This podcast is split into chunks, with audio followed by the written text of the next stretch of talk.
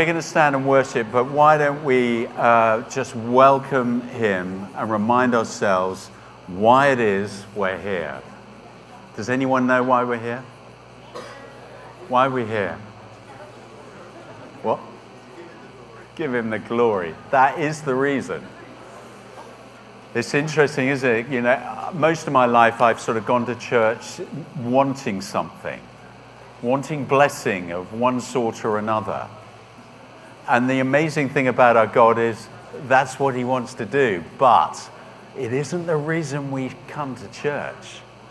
The reason we gather like this is to worship Him and that it might be a fragrant offering of sacrifice to Him. It's about Him and actually not so much about us.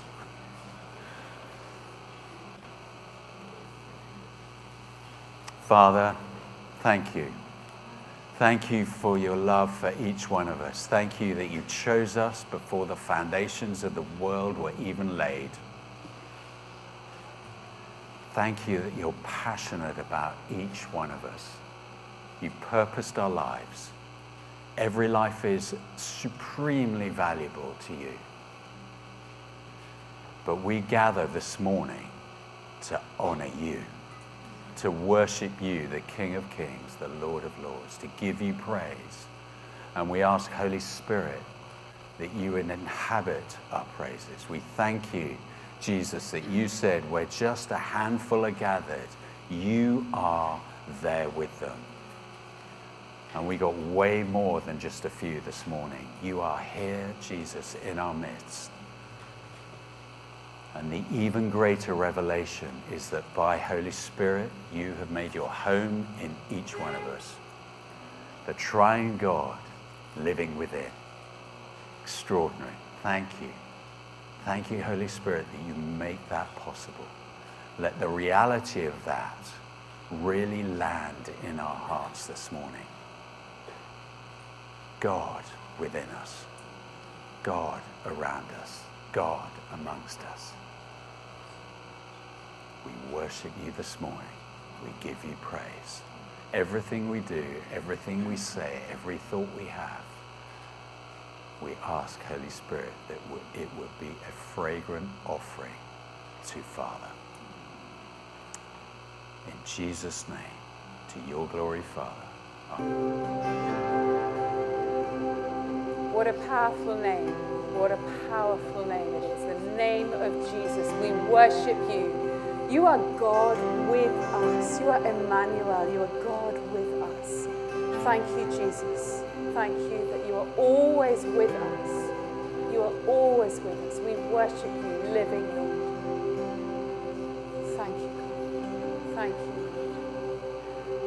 As we were worshipping, I had a picture um, from that story of um, the coin in the mouth of the fish and I believe that um, there are some of you here who are anxious about your finances and um, just worrying about provision. And um, I have a, a, sense of the Lord just to, to say, to, to go and uh, uh, specifically, I felt because that is about, uh, Jesus says to Peter to go and fish, and of course, fishing was Peter's business. So I feel like some of you, uh, there's somebody here who's in business and you're struggling to pay your suppliers and you're anxious um, about um, upsetting your suppliers. I feel like the Lord's got a tax rebate for you and to go and check, go and check. And then somebody has given us uh, this word which beautifully ties in with that, which says, The bill has been paid, keep searching for treasure. So keep searching. Go and search. Go and search. Go and look. And I just declare over those of you who are anxious and worrying about your finances, just declare rebates and refunds, inheritances, and unexpected gifts, and that you will not worry. you will trust your Father because you are sons and daughters of the living God who loves you, who cares for you, who knows what you need. He is your provider and your protector. Thank you, Lord. Thank you. Thank you for that truth. And God is proud of you as a daughter and a son. He loves you, and you've not messed up in, in your business. You've not messed up. And we just declare extreme favor on you. Just as the angel said to Mary, You are favored. Just declare, You are favored. God sees you, He sees your heart. You have not messed up. Just flick off that lie, flick off the lie that you messed up. Flick it off.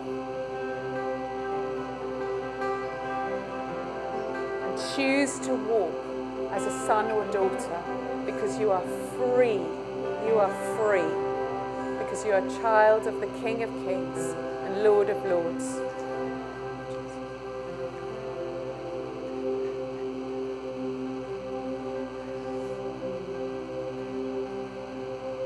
Some of you may not have heard the interpretation of the tongue. When a tongue is given in a corporate setting, there is always an interpretation. So I don't know who it was who gave the interpretation. Can you just, out loud, can you go for it? Maybe a. Uh, Exalting God above all. He is the High King of heaven. He is the one, the only one, the one and only and that we are here laying our tributes at his feet.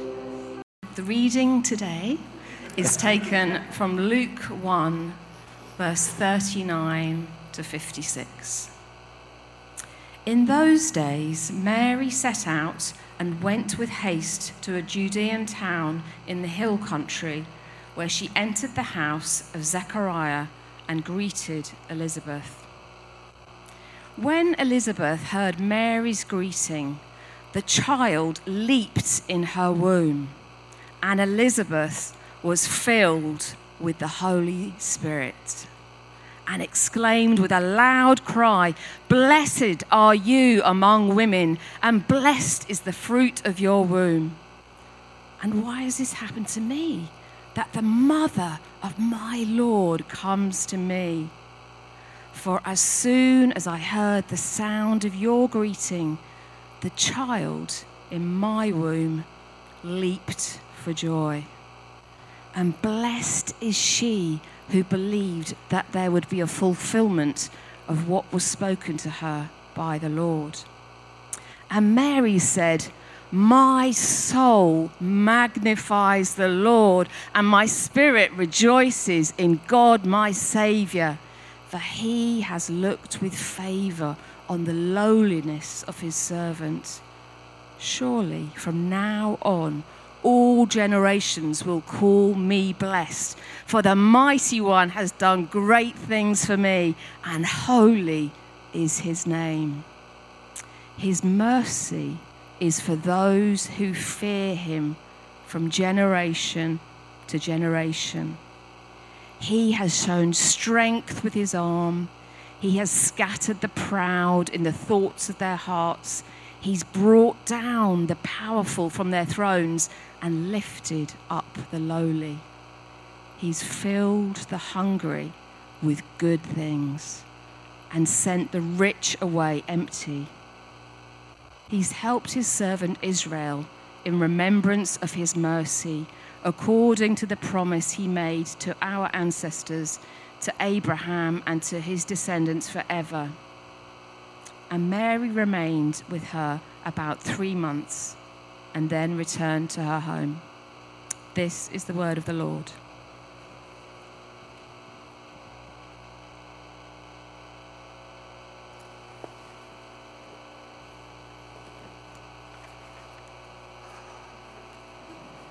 strip for action. Let's just pray.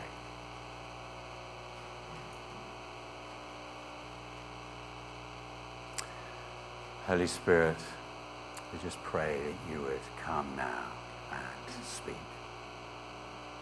We just ask, Holy Spirit, I ask that whatever I say and Philly says, that maybe of the flesh would just fall to the ground, would not be remembered by anyone in this place, but anything that is of you that resonates with the sound and fragrance of heaven would land, would remain, and would change us.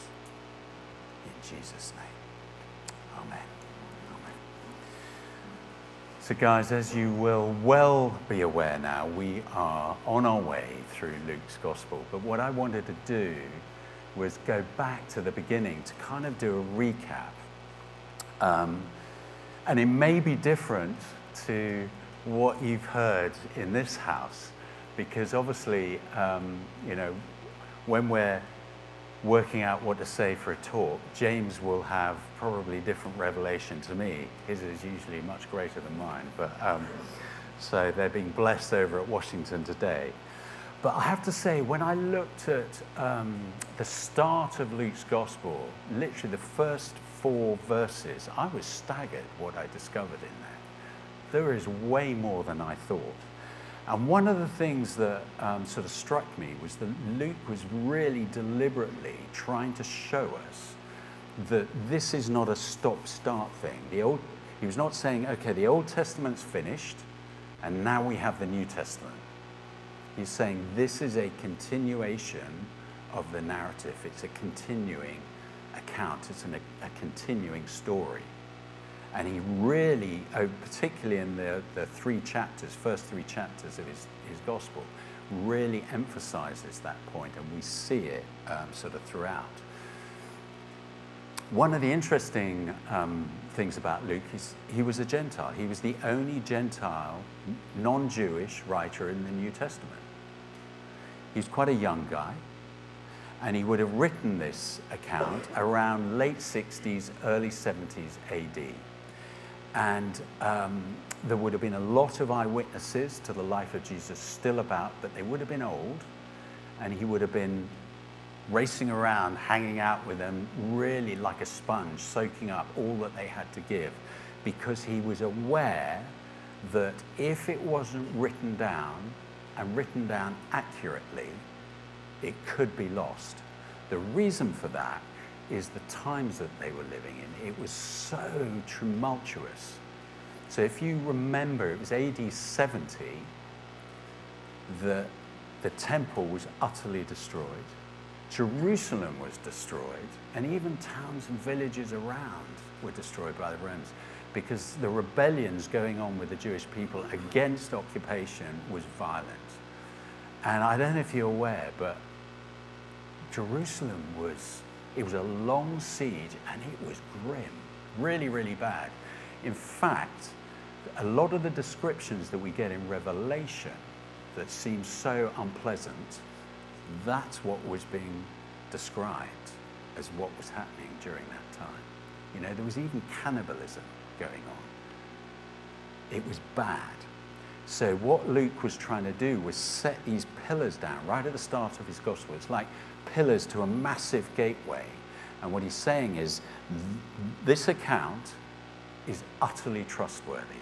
I've spent a lot of time, I've gone to a lot of effort, I've spoken to a lot of eyewitnesses to make sure that what I'm writing down is reliable, is trustworthy. You can stake your life on it. That's where, those were the pillars. But it was, he was also, in those first four verses, it was like big doors that were just being opened up. And it was an invitation to enter through this door into a place of intimacy with God through Jesus. Because in verse 4 it says, he says to Theophilus, so that you may know the truth. And we know that Jesus in John 14 said, I am truth so that you may know. The word know there is the same word that's used to describe intimacy between a man and a woman. It's an intimate relationship. And this was right at the start. He's saying, This is trustworthy, this is true, and there's an invitation for everyone to walk through this door into a place of intimacy with Jesus. And then we move into verse 5 through to 25, which is the story of Zechariah. And I, I really love this story. So, Zechariah, um, from the moment he was born, basically from the moment he could really speak, he would have been start, they would have started the process of teaching him his vocation. He didn't have a choice about what he was going to do for a job. He was going to be a priest because he was born into the order of Aaron. He, he was in that priestly order. And that was the trajectory of his life. And he and Elizabeth, right at the beginning of that bit, were described as righteous and blameless before God. There are three other people in the Old Testament who are described as righteous and blameless. Does anyone know who they are that wasn't at the night? Noah is one.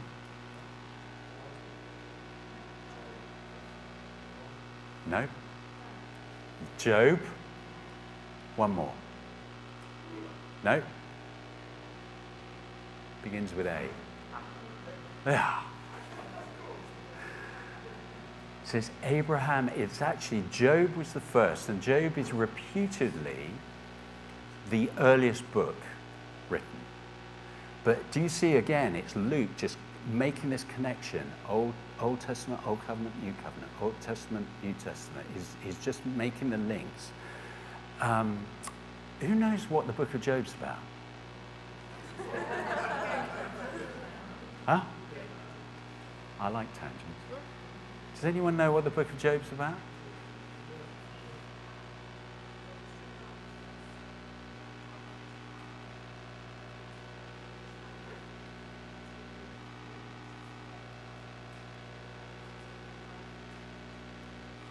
Yeah, I don't know if everyone heard that, but it, he was righteous and blameless before God, and yet it appeared that God allowed all this horrendous stuff to happen to him he refused to blame God, even though his friends, who actually represent the nations, were making all sorts of accusations. And ultimately, he received a reward that was supremely greater than what he had before. What's that a picture of? Because quite often, it's funny with the book of Job, people often associate it with healing and use it as a, a reason for why God doesn't heal. But it's not about healing, it's got nothing to do with that. It's a reflection of Jesus. Think about every aspect. That's what Jesus walked through. So, again, right at the beginning, what we're getting, the first book written, is already talking about Jesus. Isn't that extraordinary? Anyway, that was a tangent. Hope it was a good one. Um, so around this time of Zechariah, there would have been about 20,000 priests. That's a lot. And he, in his particular section, there would have been about a thousand. And they had the opportunity to minister at the temple about twice a year. But they were chosen by lot as to whether they would have the honor of burning the incense which happened morning and evening before the sacrifice was made. And the idea was that when the sacrifice was made, um, the incense, the smell of the incense would sort of surround it, and the whole lot became this fragrant offering to the Lord. But many priests, their whole lives would never get to do this because there were so many of them. So you can imagine Zechariah would have been so excited that finally, in as an old man, he had his chance to burn the incense and to worship in that way. But the thing that's fascinating is that um, I think he would have been so focused on the responsibility that he was carrying. His whole life had been building to this moment. And I think he had no expectation of God speaking to him in there. None whatsoever. And yet Gabriel turns up with a message from heaven. There hasn't been a message from heaven for 400 years. The last message came through a guy called Zechariah. And Zechariah was here 400 years later receiving a message from heaven. The problem was, I think he was so focused on what he was doing. Gabriel gave him a lot of information. You're going to have a son in old age. Miracle. This is going to be his name. This is going to be what he does. It's just lots of information. But Zachariah's response was essentially, give me a sign. I need to know this is true. Give me a sign. Unbelief poured out of him, and as a result, his voice was silenced. If I stand at the front here with unbelief in my heart, doesn't matter what I say, carries no authority, it's I may as well be silent. My voice is silent. His voice is restored when faith rises within him again. When we have unbelief within us, we're voiceless. And then we move on to the account of Mary. Now, historians and the Apocrypha talk about Mary's parents being killed by um, Herod the Great when she was a toddler. But just before that happened, they put her into this order called the Order of the Temple of Virgins, and she was basically raised there. So this is just a little bit of context, and then Philly's going to come and talk a bit more about Mary. She was a Jewish woman, obviously. Jewish women had, women had very few legal rights or economic rights. They had no right to divorce, but their husband could divorce them. So she could be divorced, as we know from the account we're going to hear a bit about. If she had children, they would go to the husband and the husband's family. And if she had received any inheritance, that would go to her So this is the kind of context in which Mary grew up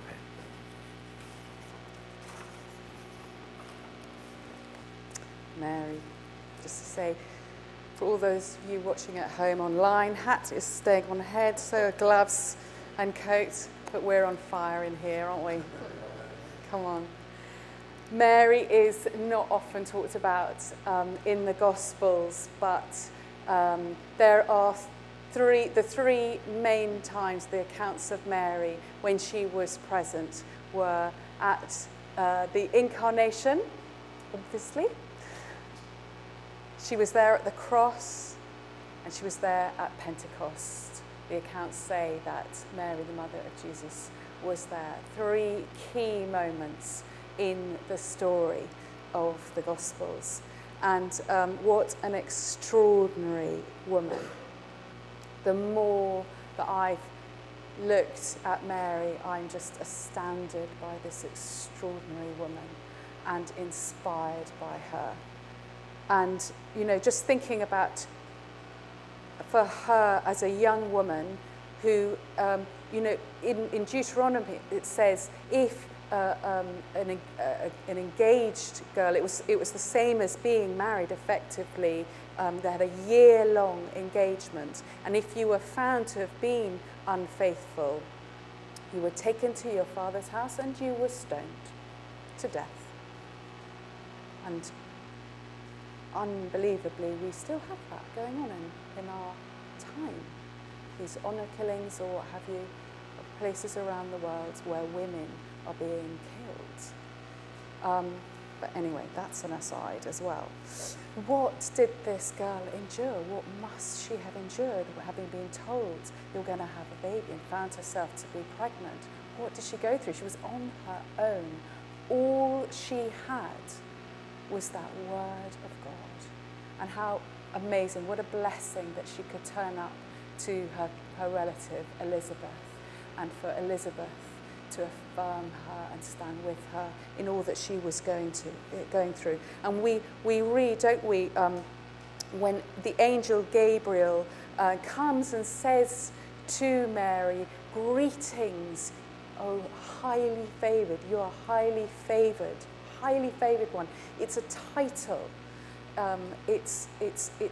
It, it, it's uh, this word about being highly favoured. Funny enough, I think some of our our translators don't really like kind of what it says. It basically says that she is full of grace. The word is that she there's a sort of completeness of grace on Mary and it's not uh, used of anybody else. We do read a couple of times when a similar expression, so for instance, Stephen was described as being full of grace. Uh, Jesus, as the, the uh, I think it's in John chapter 1, is described as being full of grace. Um, through, throughout um, uh, the Psalms, the righteous and the people of Israel um, are known as, as being highly favoured as well, but this expression full of grace. And of course, in the Catholic tradition, there's the prayer, um, Hail Mary, full of grace. and that is taken from this particular greeting and um, from it is taken um, the, the, the sense, um, uh, what is known as the Immaculate Conception. Have you heard, some of you maybe from a, a Catholic background will know um, of, so what do you think of when you hear about the Immaculate Conception? What, what do you think the Immaculate Conception is? What's that? Yes! Did you hear that? Uh, Mary is thought to be sinless. It's Mary is thought to be sinless. And this actually only came about, this Catholic dogma only came about in 1854 from Pope Pius IX. And of course, because it was deemed to be uh, divine revelation, it's deemed to be truth, irreversible. And so there you've got this sense that, the Catholic tradition who believe that Mary was utterly sinless from the moment of her conception. That is what the Immaculate Conception refers to.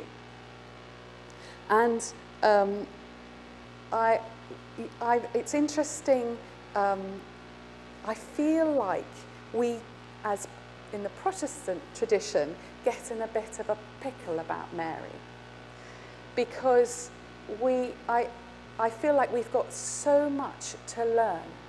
Um, years ago, uh, 2003, Patrick and I had the privilege of hearing um, a, a speaker at uh, a conference uh, who he's a chap called Father Raniero Cantalamessa, and he is preacher to the papal household. And he was invited to come and speak at, um, at this week-long conference. And uh, he got a lot of stick, bless him, for coming. He got a lot of stick, stick from within his community, from the Vatican, um, for having, what are you doing going to speak to these Protestants? What are you doing? This is a preacher to the Pope coming to speak to those in the Protestant tradition, and he got a lot of stick. And he, um, I remember seeing him in the in the dining hall at breakfast, surrounded by some of the young adults, and he was talking to them. And basically, they were asking him questions, and which I can imagine, which I have done myself. But what about Mary? What about Mary? What is it that you believe about Mary? And so Father Raniero stood up at the conference and said, I've decided to not speak about what I was going to talk on. I've decided to talk to you about Mary. And so he started his talk by saying this. He's a beautiful man, so humble, just a gentle, lovely man. He said this As a Catholic, we recognize that we are responsible for having made Mary a topic of divisions because of our exaggerations and unbiblical quotations and affirmations.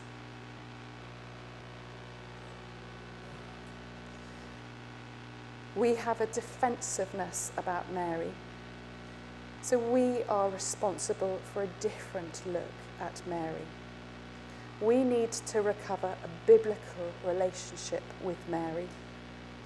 He said all this uneasiness came after the Reformation, but the fathers of the Reformation were very positive about Mary. So I believe that we in the Protestant tradition have a sort of have swung over this way and have almost thrown out a lot of stuff that we can learn from Mary. And if there's this sort of deep unease because the Catholic tradition feels to us like way over here. But I feel there's, there can be some balance and we can come back and invite the Holy Spirit to each one of us to bring revelation. What can we learn from this extraordinary woman? Because she is a model for us.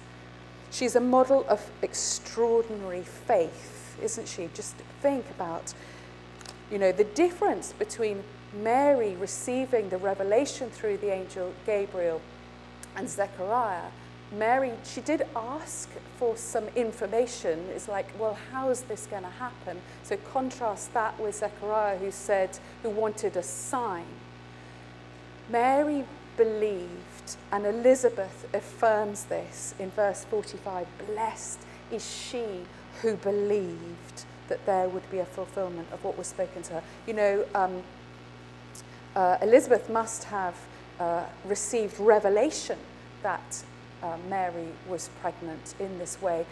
Mary had been told by the angel, Elizabeth, your relative, is going to have a baby. But it appears as though Elizabeth, uh, Mary, which, which way have I got that round? There was revelation.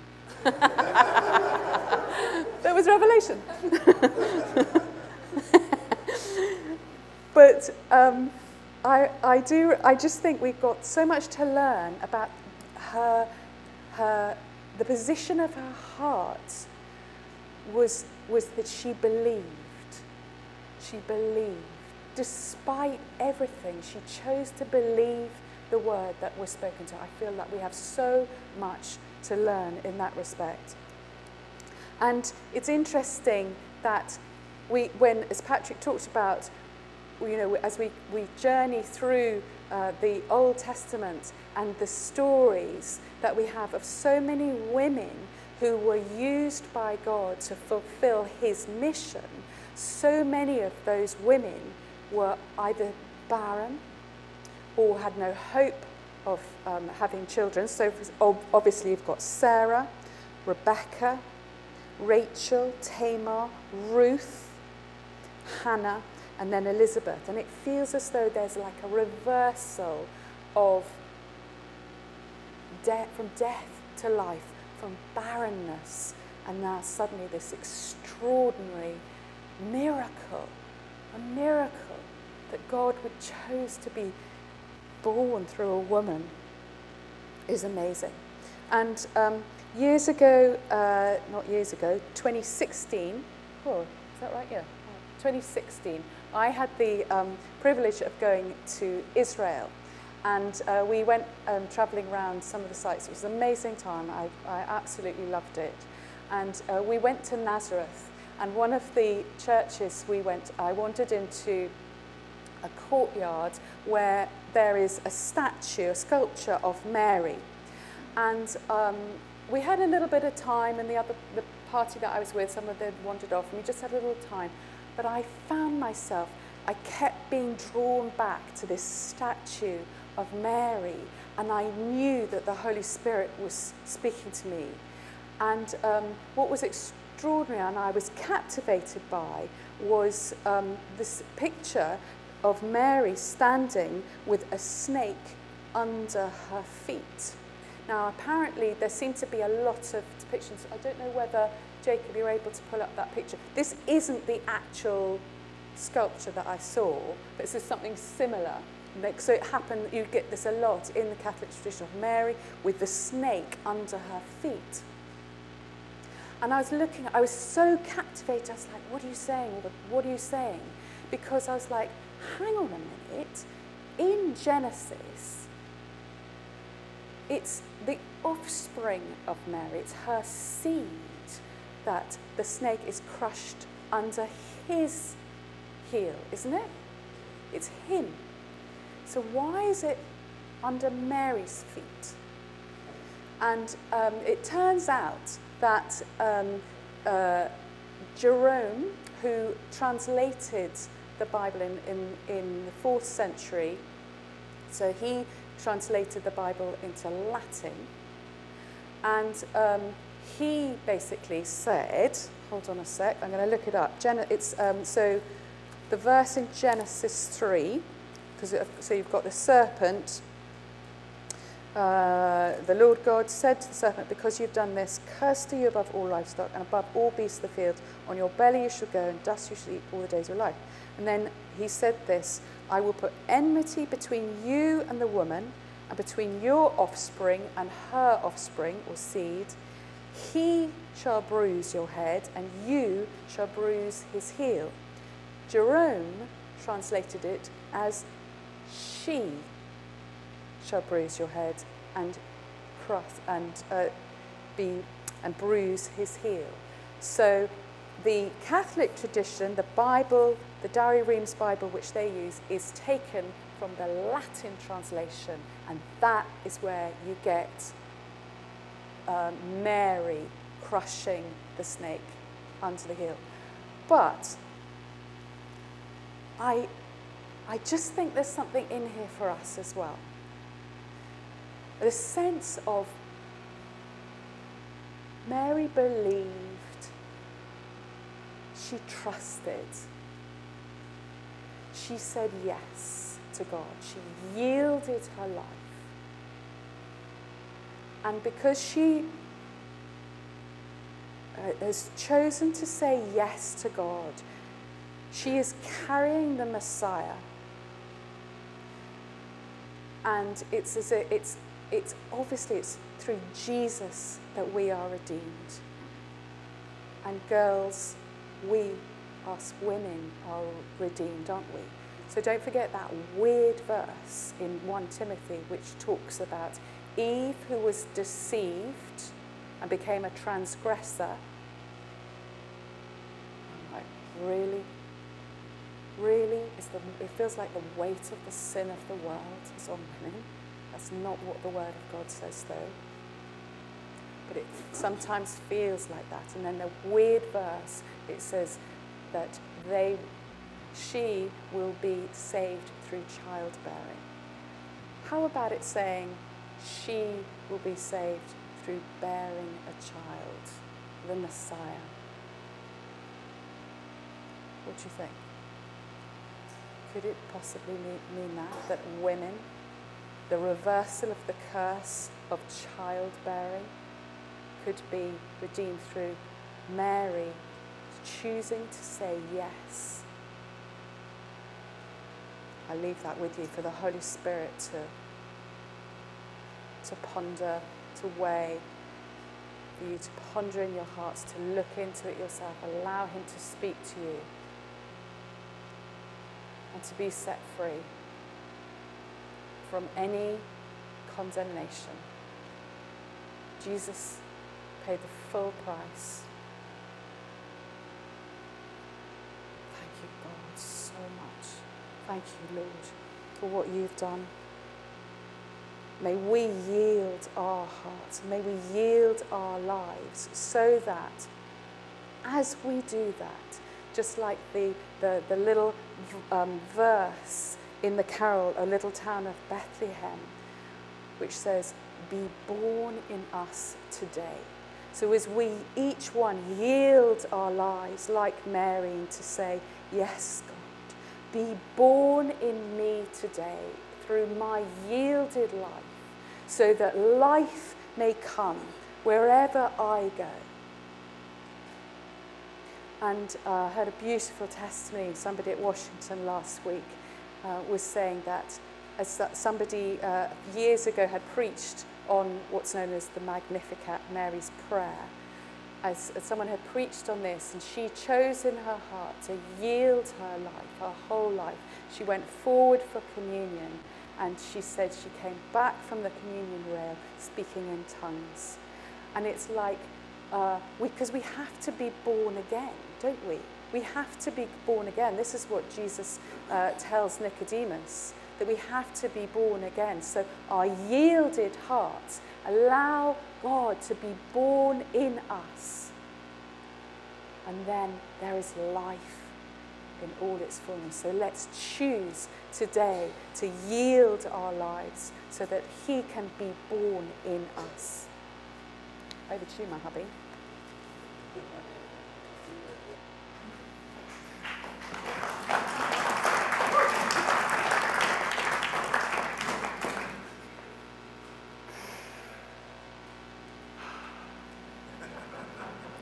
That. so the yielded life.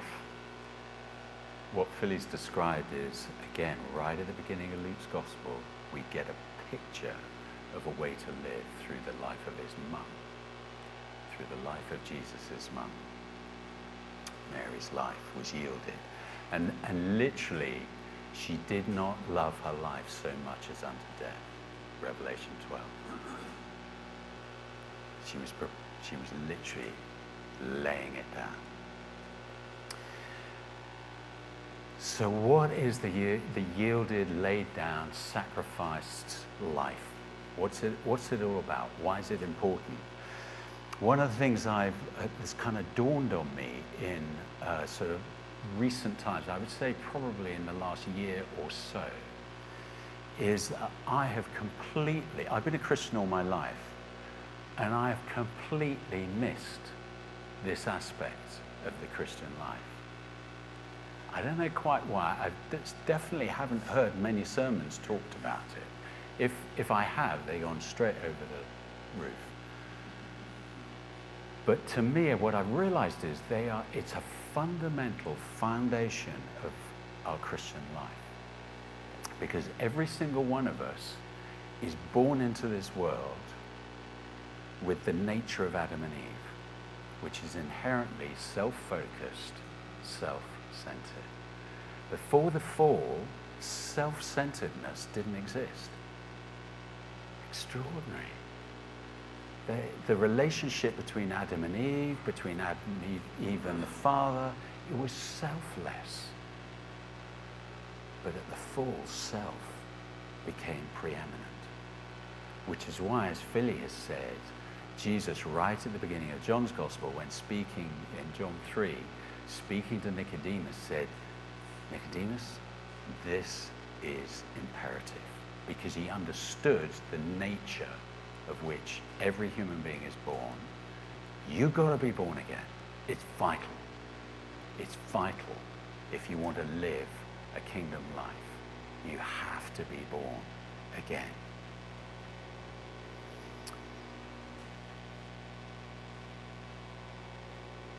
So, what that made me think about was you know, if I wake up in the morning and I haven't slept very well, I can be quite grumpy. I know it's hard to believe, but. but if I wake up in the morning and I've had a great night's sleep and we're about to jump on a flight to the Caribbean, life's amazing, isn't it? Which basically means my emotional life is doing this all the time, isn't it? Because it all depends, usually, what's going on up here in my dianoia, the Greek word, mind, which also means imagination, which is extraordinary. The things that we really dwell on and allow our minds to run with.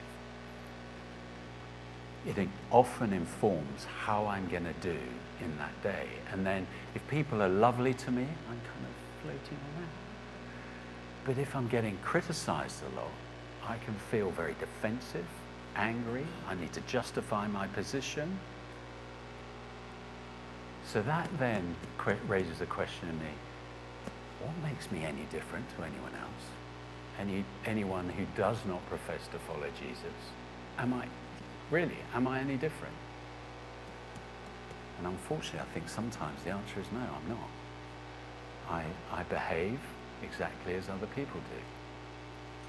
But Mary's showing us something different. Jesus shows us something different at a whole different level. But it's all rooted in a yielded life.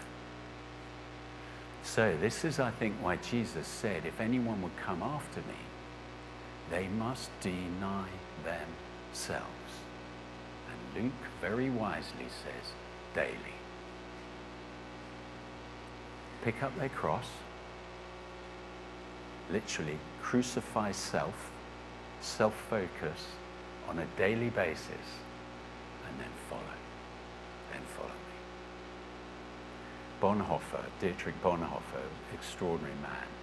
Um, listened to one of his books recently, and I literally didn't understand anything in it because he's very clever. But there was one bit that really jumped out at me, and it was this. He said, This salvation is free. We know that, don't we? It's a gift of grace. It's unearned, undeserved, and yet it's ours if we just believe who Jesus is and what he did for us. It's a free gift. But he goes on and he says, discipleship will cost you your life. But we don't always hear about the cost of following Jesus. I don't know about you, but most of my life I thought that following Jesus was all about the blessing I'm going to receive. And there is. There is blessing abundant. But that cannot be the purpose for which I follow him. But it has been, if I'm honest, it has been. And I'm waking up now to the reality of no. There's a requirement to lay down everything, including my emotional life. So that then uh, triggered a question in me what does the born again emotional life look like? Know, when, when the stuff hits the fan, and like, because life happens to all of us, doesn't it? We all have, we're not immune to it. But the difference is there's a capacity that's available to us that means we can travel through life thriving no matter what's going on. But how do we do that? How do we do that? Paul got to a place, and I find this really encouraging because um, he's very human. He had a, a messed up past, but he got to a place where he could say, I have been crucified with Christ. It is no longer I, Paul, who live. It's Christ who lives in me. And this life I live in the flesh, in this body today, I live through the faith of the Son of God who loved me and gave himself for me. That's hugely exciting because for me, that tells me it is possible to live that way, fully yielded with the emotional born again life. Oh, I didn't say what it looks like. To me, I think the, the born again emotions looks like fruits of the Spirit. So when life happens, injustice, criticism, whatever it might be, or just business has collapsed, marriage has collapsed, children have run off, what flows out of us should be, and I'm a work in progress, guy, I'm seriously not there yet, but I know it's possible, fruits of the Spirit. That's what the born again emotional life looks like fruits of the Spirit. We mustn't feel condemnation here because we're all going to be in different places on this journey. But be encouraged that this is possible. One of the things I realized is I try to emanate the fruits of the Spirit when things aren't going well. I'm not very good at it, I've realized. I need miraculous Holy Spirit help. We cannot make this happen, but we can choose to go in that trajectory, in that direction. And then Holy Spirit will partner with us. And something miraculous happens whereby, like Jesus in the killer storm, which I believe was demonically energized to wipe out Jesus and the disciples in a moment. The disciples were seasoned seamen, fishermen. They knew the waters, yet they were frightened. Really, really frightened. They thought they were going to die. This, this storm was bad. Jesus is asleep. The boat must have been full of water. He's asleep. They wake him up, and what flows from him?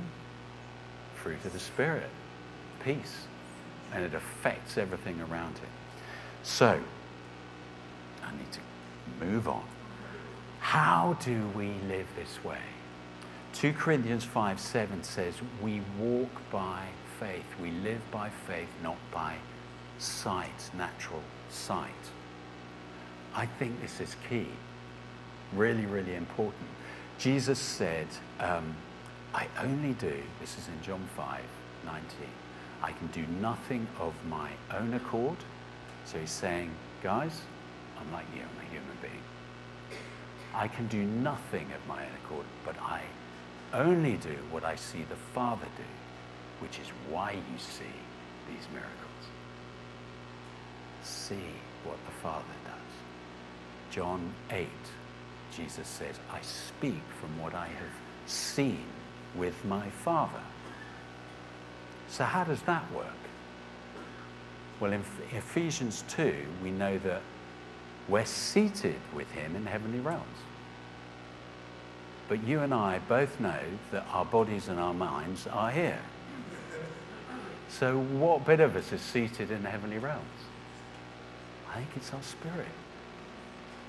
And so, again, it's an invitation. How do we connect with our spirit person seated right next to Jesus right now, who is at the right hand of God the Father Himself? Because I think as we learn to do that, what happens is similar to the Jairus' daughter story. Is everyone familiar with that? Jairus' daughter is unwell, really unwell. He's a leader in the community. He's come to Jesus, says, Please come and heal my daughter.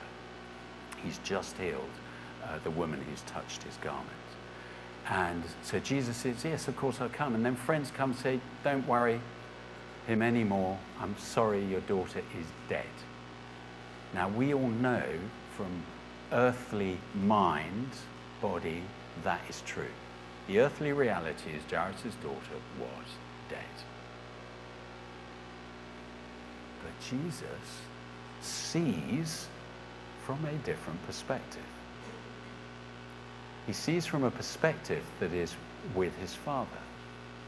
And he releases what we now discover is a greater truth, a greater reality into the earthly one.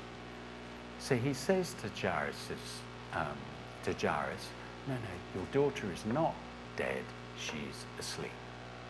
No, she's dead. But there's a greater reality. And of course, he wakes her up. Seeing from our spirit enables that. But here's another thing I'm beginning to realize because I ask the question of myself why don't we see more? I've been asking that for years.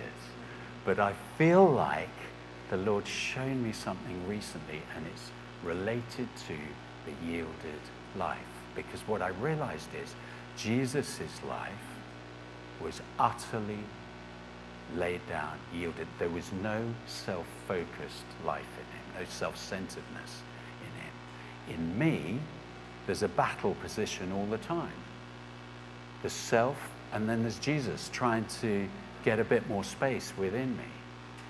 And suddenly I realize, okay, if, if I can begin to live out a fully yielded, laid down life, which is less or even with no self center, no self focus, then all the space within me can be filled with Him. And as a result, Father's will flows and is done on the earth, just as it was with Jesus and the early church. So that's kind of exciting, isn't it? The possibilities for more, but it's rooted in the laid down life. So if we've been raised with Christ, which we have, seek things that are above, where Christ is, seated at the right hand of the Father, set our minds on things above because we have died and are hidden in Christ in God. We've died because we've been nailed. But it has to be us every day nailing self, our self focused, self centered nature living life through how I'm doing today to that cross. And we need the Holy Spirit's help to do that. as I say, no condemnation. There is no condemnation on, on anyone who's wrestling with stuff. But I think we should be excited at the possibility and the prospect of this freedom coming. I think the narrow door that we're encouraged to walk through is the narrow door of nailing self. And as we go through it, suddenly we're into a wide thoroughfare of the abundant life that Jesus paid for.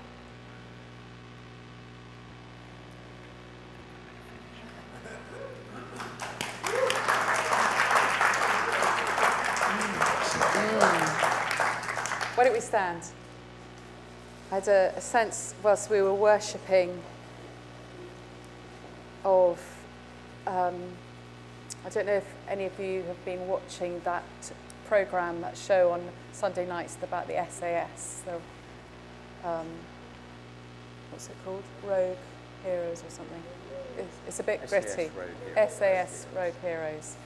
Um, it's about the the um, beginnings of, of, the, of how the SAS came about, and it's a, it's a bit gritty. It's a bit gritty this program, but what struck me is um, there's, there was a recklessness and a willingness to, to die for what they believed in, to, because, because there was a war on. And there, there's still a war on. And I, the, I had a, a picture. I think it. I think maybe I was sort of looking at these wings of this um, on the stained glass window, and I think doesn't the SAS emblem have wings? And it says, uh, what's their motto? Who dares wins. And this is what came to my mind. Who dares wins. Jesus said, you have to lose your life to find life. When you lose your life, you will find life. And it's, it's the, the, the SAS, the sort of parachute regiment, it's like uh, you're jumping out of a plane, is like a willingness to jump out of the plane because he's got you covered. So the willingness to lay down your life because he's got you covered.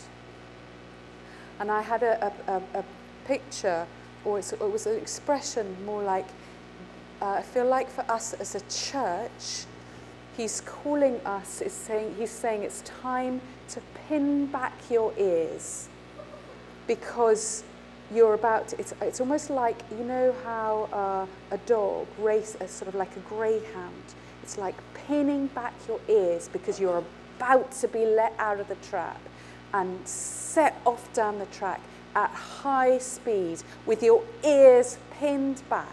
And it's, a it's the sense as well isn't it? Right i'm going to jump out of this aeroplane pin back my ears buckle up be ready. I just have a strong sense. So it's like a willingness to die.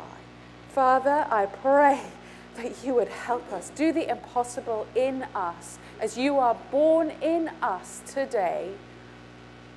That our lives are so yielded that we are ready and willing, ears pinned back, to jump out, not knowing what's ahead, but trusting in you, Lord just like Mary, we have no idea what's ahead or what it's going to look like.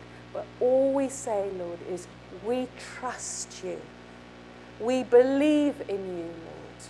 And we trust you wholly with our lives. Come, Holy Spirit. Come, Holy Spirit, and fill us afresh that our trust is fully placed in you today with lives laid down, ready, expectant for what you're going to do in and through us as you are born in us again today. Come, Holy Spirit of the living God, would you be at work doing the impossible in each one of us and for us uh, I just have this sense of us, of the corporate nature of this. So just as the SAS as a regiment, they're looking out for one another. I just have a sense of we're in this together. Because some of us are called to do some crazy things, crazy in the eyes of the world. Will you stand with us? Will you stand with one another as we say, Yes, I'm going to put myself out there. I'm going to put myself out there, willing and ready to be mocked by the world, whoever, whatever it is. A laid down life as we do this, we're in this together. Guys, we're just um, just this essence of laid down yieldedness. Um, don't don't let this be just a one talk thing.